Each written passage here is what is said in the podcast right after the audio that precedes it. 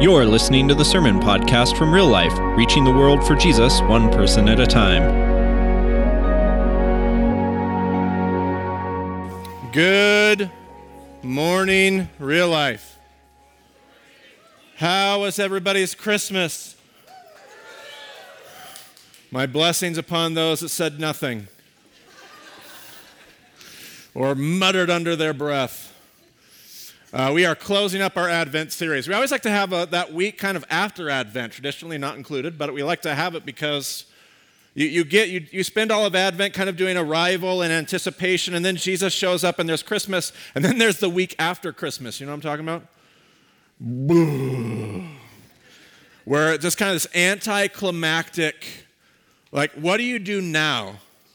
So, what happened the day after the shepherds were there and all of that? Like, and then everybody left, and the family was still like, No, you still can't come. I don't care what the shepherds said. You can't come. You know, you can't come inside. Um, what, do, what do we do with, with, what do you do with Jesus in the aftermath of the Advent story? And um, I did something interesting last service. I kind of threw all my prep out the window and went somewhere else. And it worked out okay, I think. Uh, I true, I'm a big believer that the Holy Spirit works in preparation. I'm also a big believer that sometimes the Holy Spirit says you didn't prep for this and you go with it. Um, I, had a, I had a real sense today that God was doing something in our midst in worship. At, was that worship? Was that well, something going on there? Or is it just me? Okay, good. Uh, yeah, I, there was some stuff that I feel like God was doing. And so I was, I was kind of working through that. And uh, I think God has some stuff for us this morning. I want to I wanna talk about Mary. I'm going to pray here in a moment, and uh, I don't usually pray at the beginning of sermons. First service, I said I don't usually do that, assuming prayer, and people are like, "Really?" Um, I, I want to pray in a moment, but I want to talk about Mary today, uh, which is a lose-lose because for those of you from a Catholic background, I'm not going to treat her with near the reverence that you're used to. Uh, or would prefer. And for those of you that aren't from a Catholic background, us Protestants, we don't talk about Mary at all because we'd rather not be Catholic at all. So, heaven forbid we talk about Mary. We're just going to act like she's not there. Like, you know, that kind of thing. So, I want to talk about Mary, and I think there's something for us today. Um, something that may, may not be expected or, I don't know, popular. I don't, I don't know. Maybe, maybe, maybe not. I don't know. But we, we talk about God a lot from the masculine perspective. Like, that is how we talk about God. In fact, I was even raised in a ministry training that said, we don't do it enough, more masculinity. And that has not been my experience. It has not been my experience. Um, when God created humanity, he made them in the image of God. You remember this, Genesis chapter 1? In the image of God, he created them, male and female, he created them. Like this, this joint, like our humanity, we experience male and female in that, God is represented. Like God is all the beautiful things about masculinity, and God is all the beautiful things about femininity. And when He when He made man, uh, when He made humans, He made them male and female, so they could reflect that in His own unique divine plan. And, and so there's another side of God that we don't we don't speak enough of the perspective from the feminine, from that divine feminine perspective. And I think there's something for us today. And, and I, and I want to preach on that. You guys okay with that? Good. Okay. Well, let me pray. Uh, God, I, I don't like to throw my prep out the window without coming to you first. Uh, and just, I, I pray that you would do again what I believe you did in the first service, and that is that you'll take your word and that your Holy Spirit will come and breathe through your text um, if I'm at all correct, God, I believe your Holy Spirit was already here uh, doing all this work through worship. I, I, even believe in a special way this morning. I, I don't know what you're up to. I don't know if it's one person that's here today that you have orchestrated this all for. I don't know if it's many of us. I don't know if it's every single one of us. I don't, I don't know. But I, I pray that your Holy Spirit would blow through the pages of your text which, which are on PowerPoint screens, and that, and that it would work, that he would work, that she would work uh, in our teaching today. So, God, we, we love you. We pray all of this in the name of Jesus, the name of Jesus. Amen. All right, here we go. All right. Luke chapter 1. You're like, you can't do this. Christmas is over. I don't care. Do it anyway. In the sixth month of Elizabeth's pregnancy, God sent the angel Gabriel to Nazareth, a town in the Galilee, to a virgin pledged to be married to a man named Yosef, a descendant of David.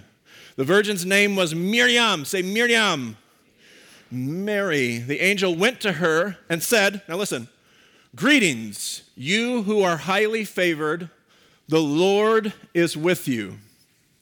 Greetings, you who are highly favored, the Lord is with you. Now, all throughout the Old and New Testaments, uh, well, mainly Old Testament, uh, angels showing up have a pretty consistent reaction. People see angels, and what do they do? They freak out. As I think I heard somebody say exactly what my words would be. They freak out, they fall on their face, they're full of fear and terror. Like a pretty consistent reaction to angels, which I like it. It's consistent, and it, I, I guess it makes sense to me. I've never seen an angel, but I, I can imagine it must be a pretty terrifying experience. Mary has an angel come to her. Mary doesn't just have an angel, Mary has Gabriel. Now, we don't know a lot from the actual scriptures themselves, but the Gospels seem to be playing off of uh, some, uh, some work in the, apoc- the Jewish Apocrypha, and Gabriel would be like, like the chief, the alpha angel. Gabriel's the alpha angel that God sends. Nobody's laughing, but that's cool. Um, that he's the one, like he's the he's the guy. So whatever, like an angel, like we're just seeing angels and people are freaked out. And Gabriel shows up. I can imagine Okay, so here's Mary, this timid little woman. What's her response? She's gonna fall on her face in terror. Let's go. Next slide. Mary was greatly troubled at his words and wondered at what kind of a greeting this could be. I, I, I love that because troubled, both of these, troubled and wondered, are great translations. The first one is very, it's not like, it's not wondered. The first one is troubled. She's bothered has a negative connotation to it. Like she is perplexed, she's worked up, and she's wondering about what kind of a greeting this could be. So, first of all, I'm stunned because this woman is not doing what every single man has done in the scriptures when they find an angel, which is fall on their face in fear. She's like, mm. Hold on to that. Let's go back. I want to go back to his words. She was troubled at his words and wondered what kind. Now, just look at the greeting. It doesn't seem that complex to me. It seems like there's really two components, maybe three, hello, um, and then two components that are really just one component. Greetings, you who are highly favored, the Lord is with you. It seems like his greeting is God is for you. Favor and God's presence. God is for you, Mary. And she is troubled. She is troubled by these words. It bothers her. And she wonders at what kind of a greeting this could be. So let's go to the next slide. Now, the angel, she says nothing that the text tells us. So the angel continues. Now, the angel could go anywhere. Like if it was just kind of like a flippant greeting, like, hey, how are you? How's it going? He could just move right on. But he repeats himself. He could go anywhere, and the angel's like, You have to understand this. Look at his words.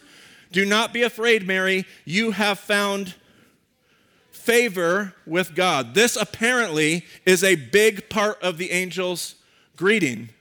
It also seems to be the part that Mary is troubled, bothered by. Let's keep going. You will conceive and give birth to a son, and you are to call him Jesus. He will be great and will be called Son of the Most High. The Lord God will give him the throne of his father David, and he will reign over Jacob's descendants forever, and his kingdom will never end. How will this be? Mary asked the angel, since I am a virgin. Mary is more bothered by the angel's announcement of favor than she is a virgin birth. A lot of scholars have pointed out the difference in reactions between Zechariah, the great priest, and Mary. Do you remember Zechariah? He, he got struck mute because he, he, was, he was told, no virgin birth, your, your old wife is going to have a child. And he's like, How could this be? Assuming the negative. I don't believe it. And God's like, Okay, then you won't talk until the child's born. Mary assumes the, look at her statement. It's her statement, How could this be? It's how will this be? Lots of scholars have pointed out the difference in the Greek. She assumes the positive. Really? Tell me more, since I've slept with no man. I'm still perplexed, but she's more bothered by the angel's pronouncement of favor than she is the virgin birth. She's like, okay, I can go with the virgin birth. What? But the favor? That bothers me. Let's keep going. The angel answered, The Holy Spirit will come on you, and the power of the Most High will overshadow you. To which I'm sure she responded, Oh, that clears it up. Sorry, I'm going to need an explanation. Well, don't worry, the Holy Spirit will overshadow you. Oh, well, of course. And the Holy One will be, uh, the Holy One to be born will be called the Son of God. Oh, what? And then even Elizabeth, your relative, is going to have a child in her old age. If I'm Mary, I'm like, whoa, what is going on in the world? Like, son of God, virgin birth, my, my, my, my cousin Elizabeth is going to have it? Like, what? She's like, she's way old. Like, what? And she who was said to be unable to conceive is in her sixth month, for no word from God will ever fail. One of the most stunning responses in all of Scripture from Genesis to Revelation that I've ever heard is right here. I am the Lord's. All those last two paragraphs are full of problems, full of things that I wouldn't understand, let alone her or anybody else. And, and her response is, I am the Lord's servant. May your word be fulfilled. And the angel left her. She essentially says, sign me up, I'm in.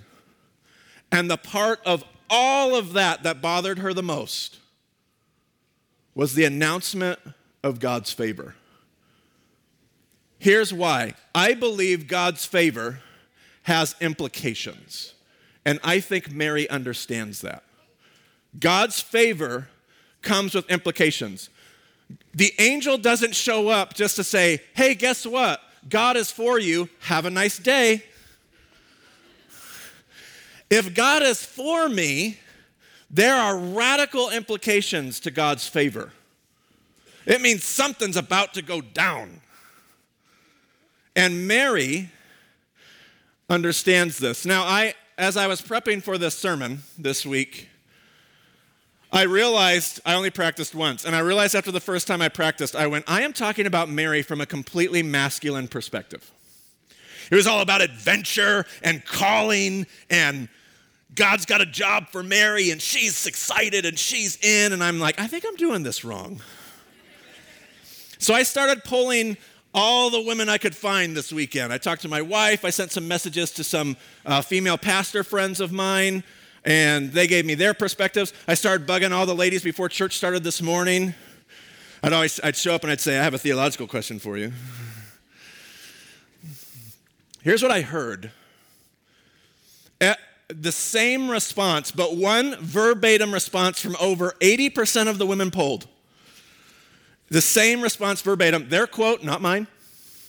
I said, What was Mary thinking? Why is she troubled? What is her thoughts? Exact words, oh crap.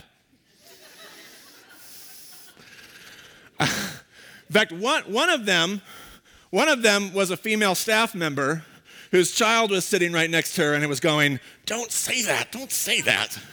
But it happened to be the verbatim response of over 80% of the women that I polled. And so I said, Talk to me more about that. And their explanations went one of two directions. All of them, no exception.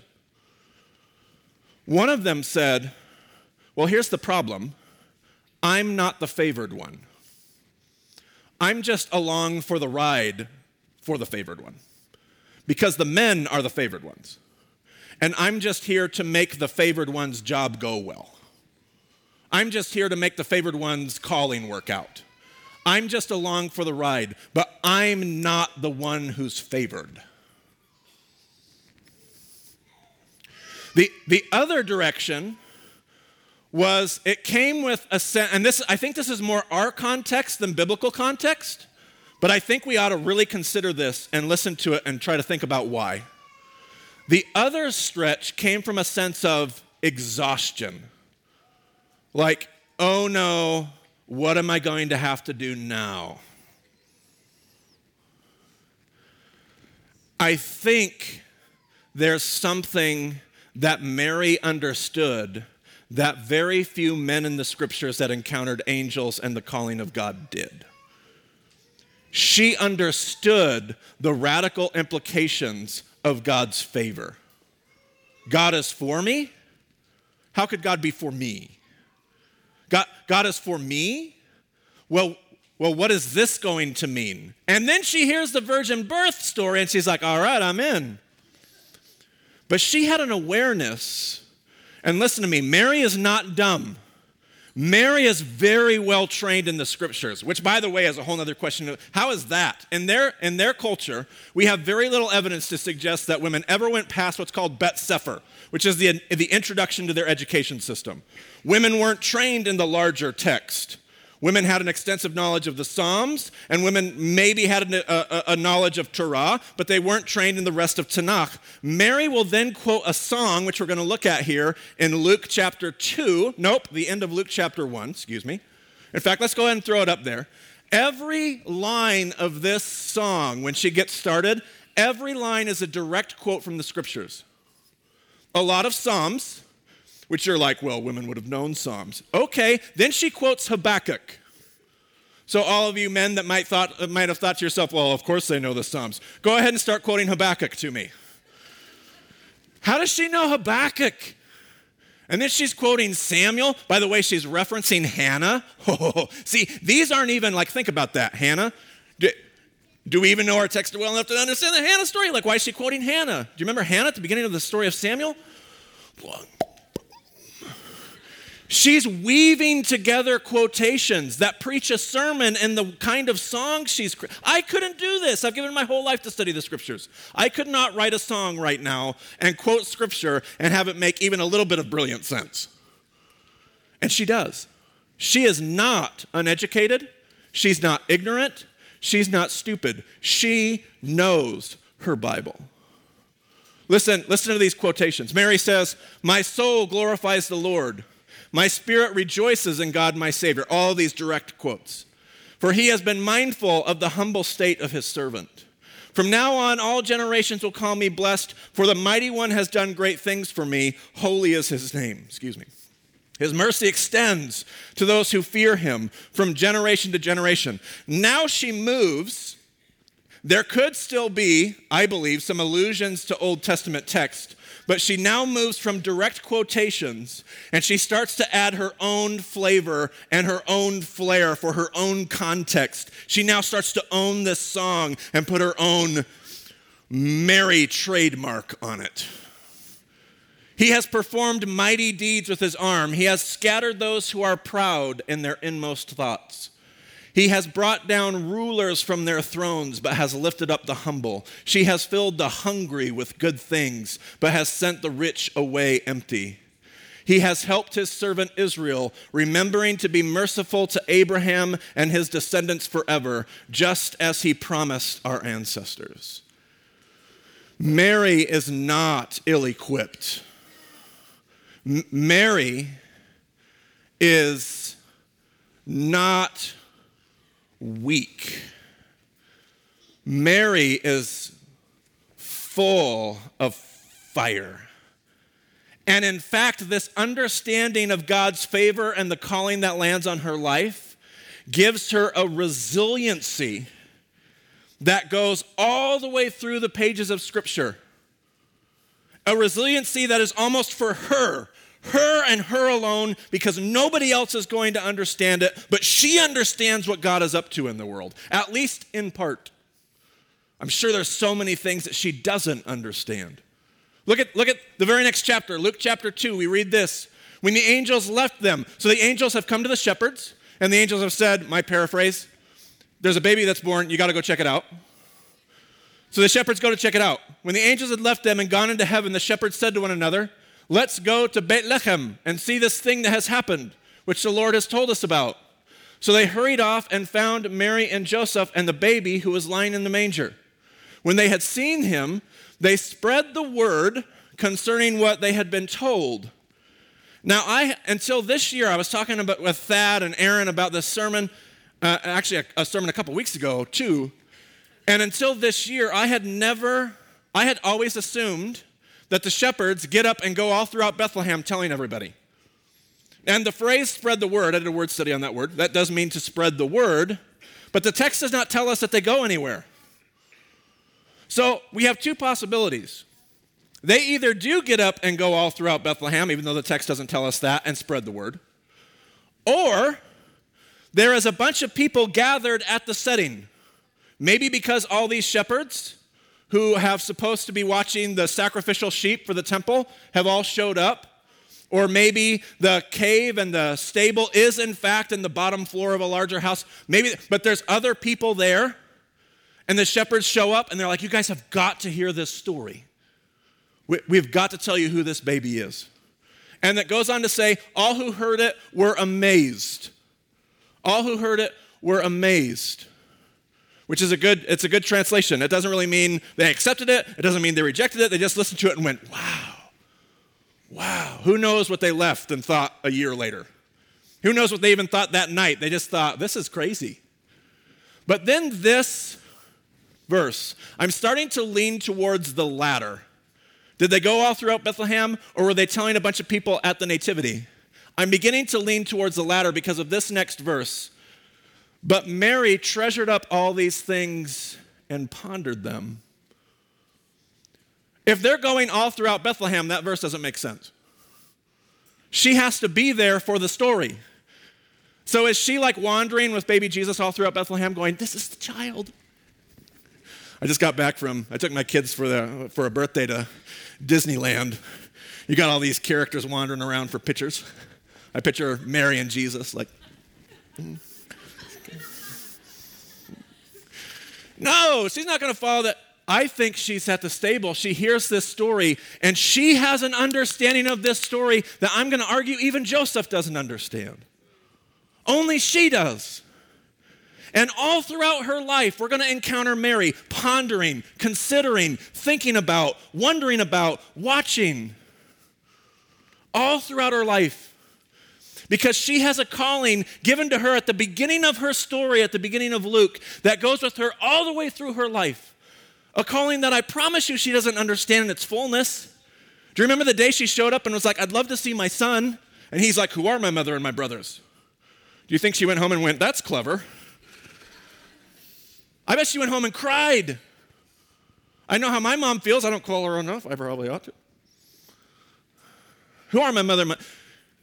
But she has a resiliency based on her calling that is not based on a true understanding of what God's even up to.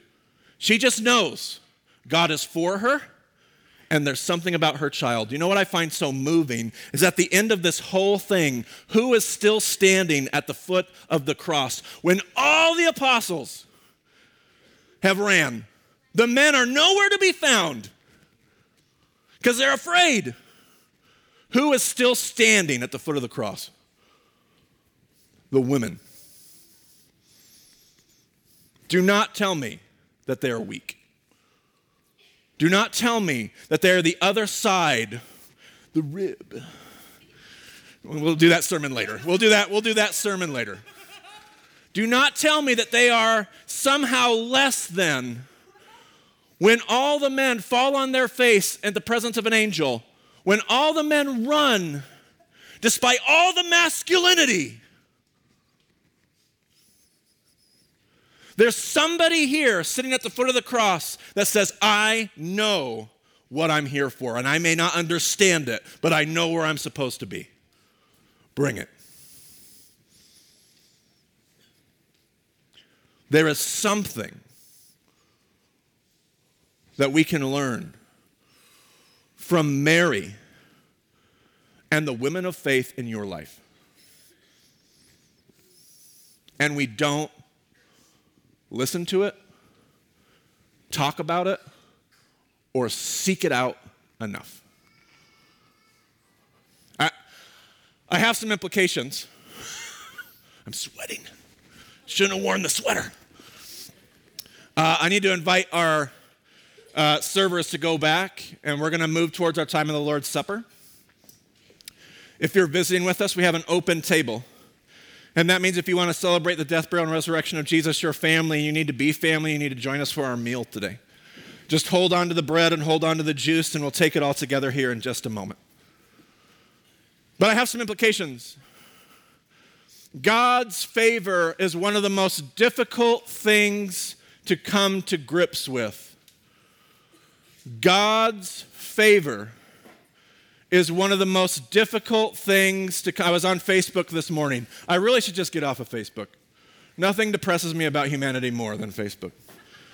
I'm, I know. If it wasn't such an easy way to communicate. I was reading this thread from one of my staff members with Impact from another part of the country, and they had said something really, really good. But then in the comments below, I'm reading the comment thread. Never do that. Never read the comment thread. Never, ever. Don't read the comment thread. Ever. Um, below it is like this I'm totally okay with accepting the fact that I am totally and wholly, holy with a W, wicked and sinful. Just a sinner saved by the grace of God. Is, the, is that, by the way, is there truth in that? I am a sinner. Is that true? Yes, it is. Any argument about that? Fantastic. Didn't think so. I'm a sinner, saved by the grace of God. Amen? Is that the identity that God has asked his people to have in either testament, old or new? It makes for unbelievably wonderful Christian doctrine. Not. But it's not in the text. God's text, from beginning to end, insists on God's favor. God is for humanity. Does not mean he likes all your decisions. It doesn't mean you can't rebel against him. It doesn't mean you can't live totally destructively. It doesn't mean, but the fundamental identity that we are to have as human beings made in his image is just that human beings made in his image who he loves god's favor is one of the most and see some people write and they're like well you're just telling people what they want to hear this is not a health and wealth prosperity gospel do you think Mary felt like this was a health and wealth prosperity gospel as she knelt at the foot of the cross? This is not the same thing that you get on cable Christian television. This, that's not what I'm talking about. I just talked about resiliency. Why? Because life's going to be incredibly difficult. But you're going to have to have God's favor to. I'm not talking about a health and wealth. That's not at all what I'm talking about. I'm talking about something much deeper and much wider than a health or wealth gospel. And you know what people write me emails about? They'll write me emails that I talked about God's favor rather than the sin, our sinfulness. God's favor is one of the most difficult things to come to grips with. And we have for ages in all pagan religion assumed God's anger. That's what, that's what lies at the root of all pagan religion the gods are angry. Of course, the gods are angry. The gods are angry. So, what happens when we turn this book into another message of, well, God is angry at you? God's favor is one of the most counterintuitive things that humanity has ever had to come to grips with. It is the thing that bothers Mary amidst the entire discussion with the angel. God's favor? Next. The reality of God's favor, expressed and understood, demands a response. You cannot hear about God's favor and go, oh, good, God is for me. Whew. If God is for me, what do I then do? If God is for me, what's the words of Paul? If God is for us, who can be against us? What's the implications of that? That we're all going to sit back and go, whew, Paul is saying we have to engage this mission of God with steadfast resiliency. Speaking of resiliency, next implication. God's favor is what gives us the resiliency to endure the unforeseen circumstances in our lives. You may feel like somebody who is not to be favored. You may feel like somebody on the outside. You might feel like somebody who, for whatever reason or whatever choice or chapter or, or identity or whatever, you're not you're not on the in. Because you're a woman. You're not on the in, you're not on the inside. God's favor is what gives us the resiliency to endure the unforeseen circumstances in our lives. No matter whether people understand it or don't understand it, God's favor and calling on your life is what will allow you to look at all the unforeseen circumstances that are going to come your way, and there will be a lot of them, and you will be able to stand up, show up, and keep coming back. Why? Because God is for me. I didn't see this coming. I didn't know where that's going to happen, but I don't care what everybody else says. I know that God is for me, and He has something for me in my life. I know that God is doing something in my life and through my life, and I don't need everybody else to affirm it in order for it to be true. Trust me, Mary had a lot of people around her that were like, well, we know about Messiah, and she just pondered everything in her heart. She thought about stuff. She had the resiliency that when things came her way and everybody was wrong, she kept showing up. And when everybody else misunderstood it and ran away, her and a bunch of women and John are the only people left to stare into Jesus' face as he hangs on the cross. It says, Behold your son, son, behold your mother.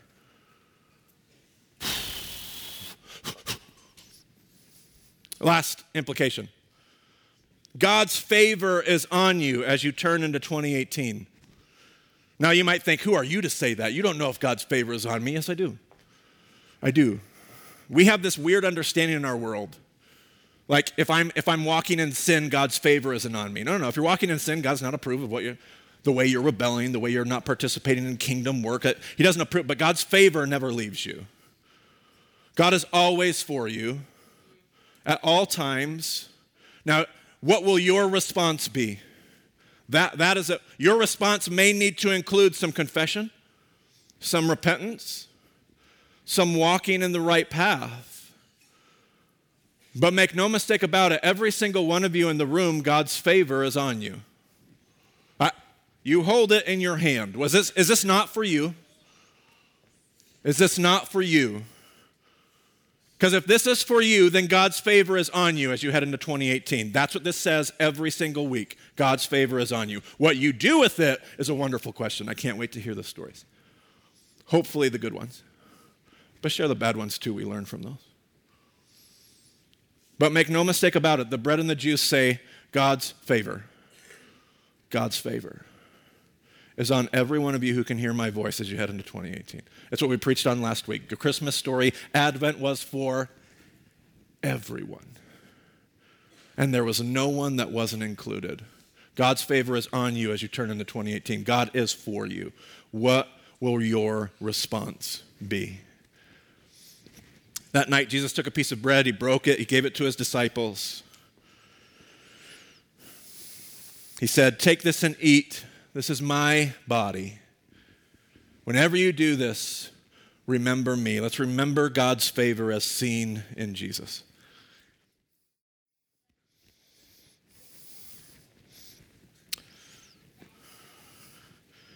And second, Jesus took a cup later in that meal, he gave it to his disciples. He said, Drink from it, all of you. This is my blood of the covenant. Whenever you do this, remember me. Let's remember Jesus.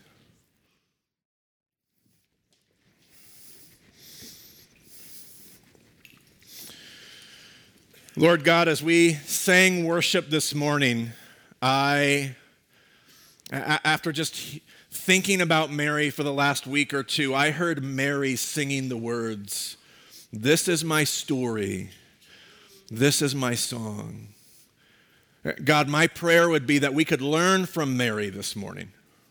We could learn from her. That each one of us would, at some point in our life, hopefully after finishing well, could sit on a deathbed or a park bench or a church coffee table or an actual coffee shop table and we could have a conversation that could sound a whole lot like this is my story and this is my song. My prayer, God, is that all of our stories and our songs would begin with a pronouncement of God's favor. And from that favor, we would have an understanding that God is doing something in my life. Not just his life, not just their life, not just everybody else's life, my life her life, his life. You're for me and you're doing something. Uh, if we released everybody, God, this next year on 2018, every face and story that's in this room, if every single one of us understood the implications of the fact that God was for us and who could be against us, the Palouse would be different. It would change. It would change. I, I know that because it already did in the pages of our New Testament history. God, would you teach us? Would you show us that you love us? That your love isn't just a pity but your love is a choice, a favor, because you're looking for partners. God, we love you. We pray all of this in the name of Jesus this morning. Amen. We hope you've enjoyed this message from real life. If you'd like more information on who we are, what's happening in our church, and how you can get involved, visit us on Facebook and Twitter and visit our website, liferotp.com.